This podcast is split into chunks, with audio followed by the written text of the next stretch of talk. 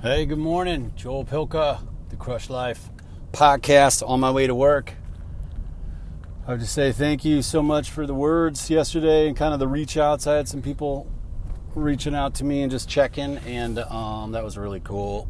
Uh, actually, it was nice um, just to hear. Hey, like, hang in there, keep going.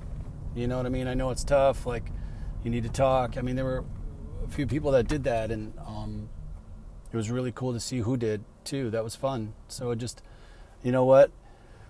We can't always we can't always reach out like that. I mean, sometimes we don't have the capacity to do it. Sometimes we have our own things going on, but it's like sometimes in those moments, and you feel that pull to reply to somebody or to reach out or send a note or a card or whatever it is in, in somebody's life.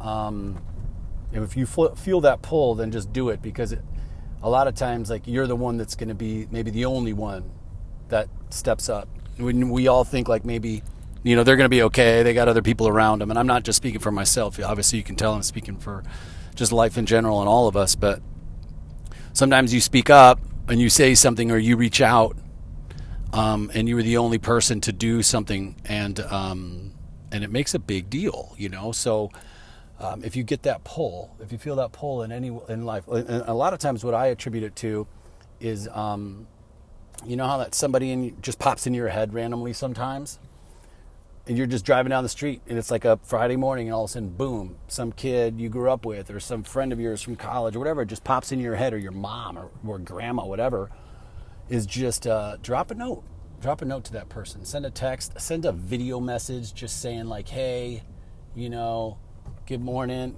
um, thinking about you, love you, whatever it is, because um, for some reason you thought of that person, it'll it, it just it'll make their day. So um, yeah, you know, yesterday I went in and I was a little bummed and I was down and I I didn't.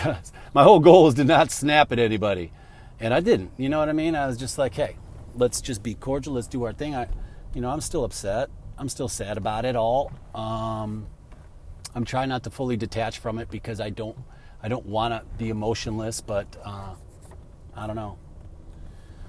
You know, it, it is what it is. We've all been there, I'm sure. And so we all deal with it differently, though. You know what I mean? It also depends on everything else that's going on in our lives.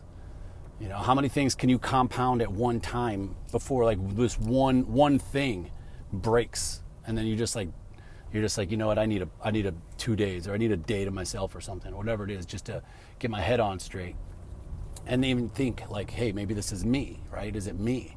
So anyway, thanks again, and just my, I would encourage anybody, you know, if you if somebody pops into your head for some reason, just even just take a second to drop them a note because you're, you know, we're all connected like that, and we have this past and this history, and if they're jumping into your brain. A lot of times they're like, "Man, I was thinking of you too," or they'll. You remember you'll send a text to somebody and they'll be like, "I was just thinking about you." Isn't that crazy how that happens? You know what I mean? Especially when you know, it's a good friend of ours. We obviously met them for some reason. We were vibrating on the same kind of frequency or whatever. But anyway, I hope you all have a great day, a great weekend. I know I will.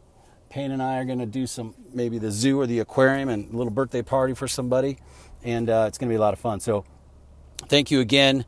And let's get back at it and let's crush some life. Love you guys. Take care.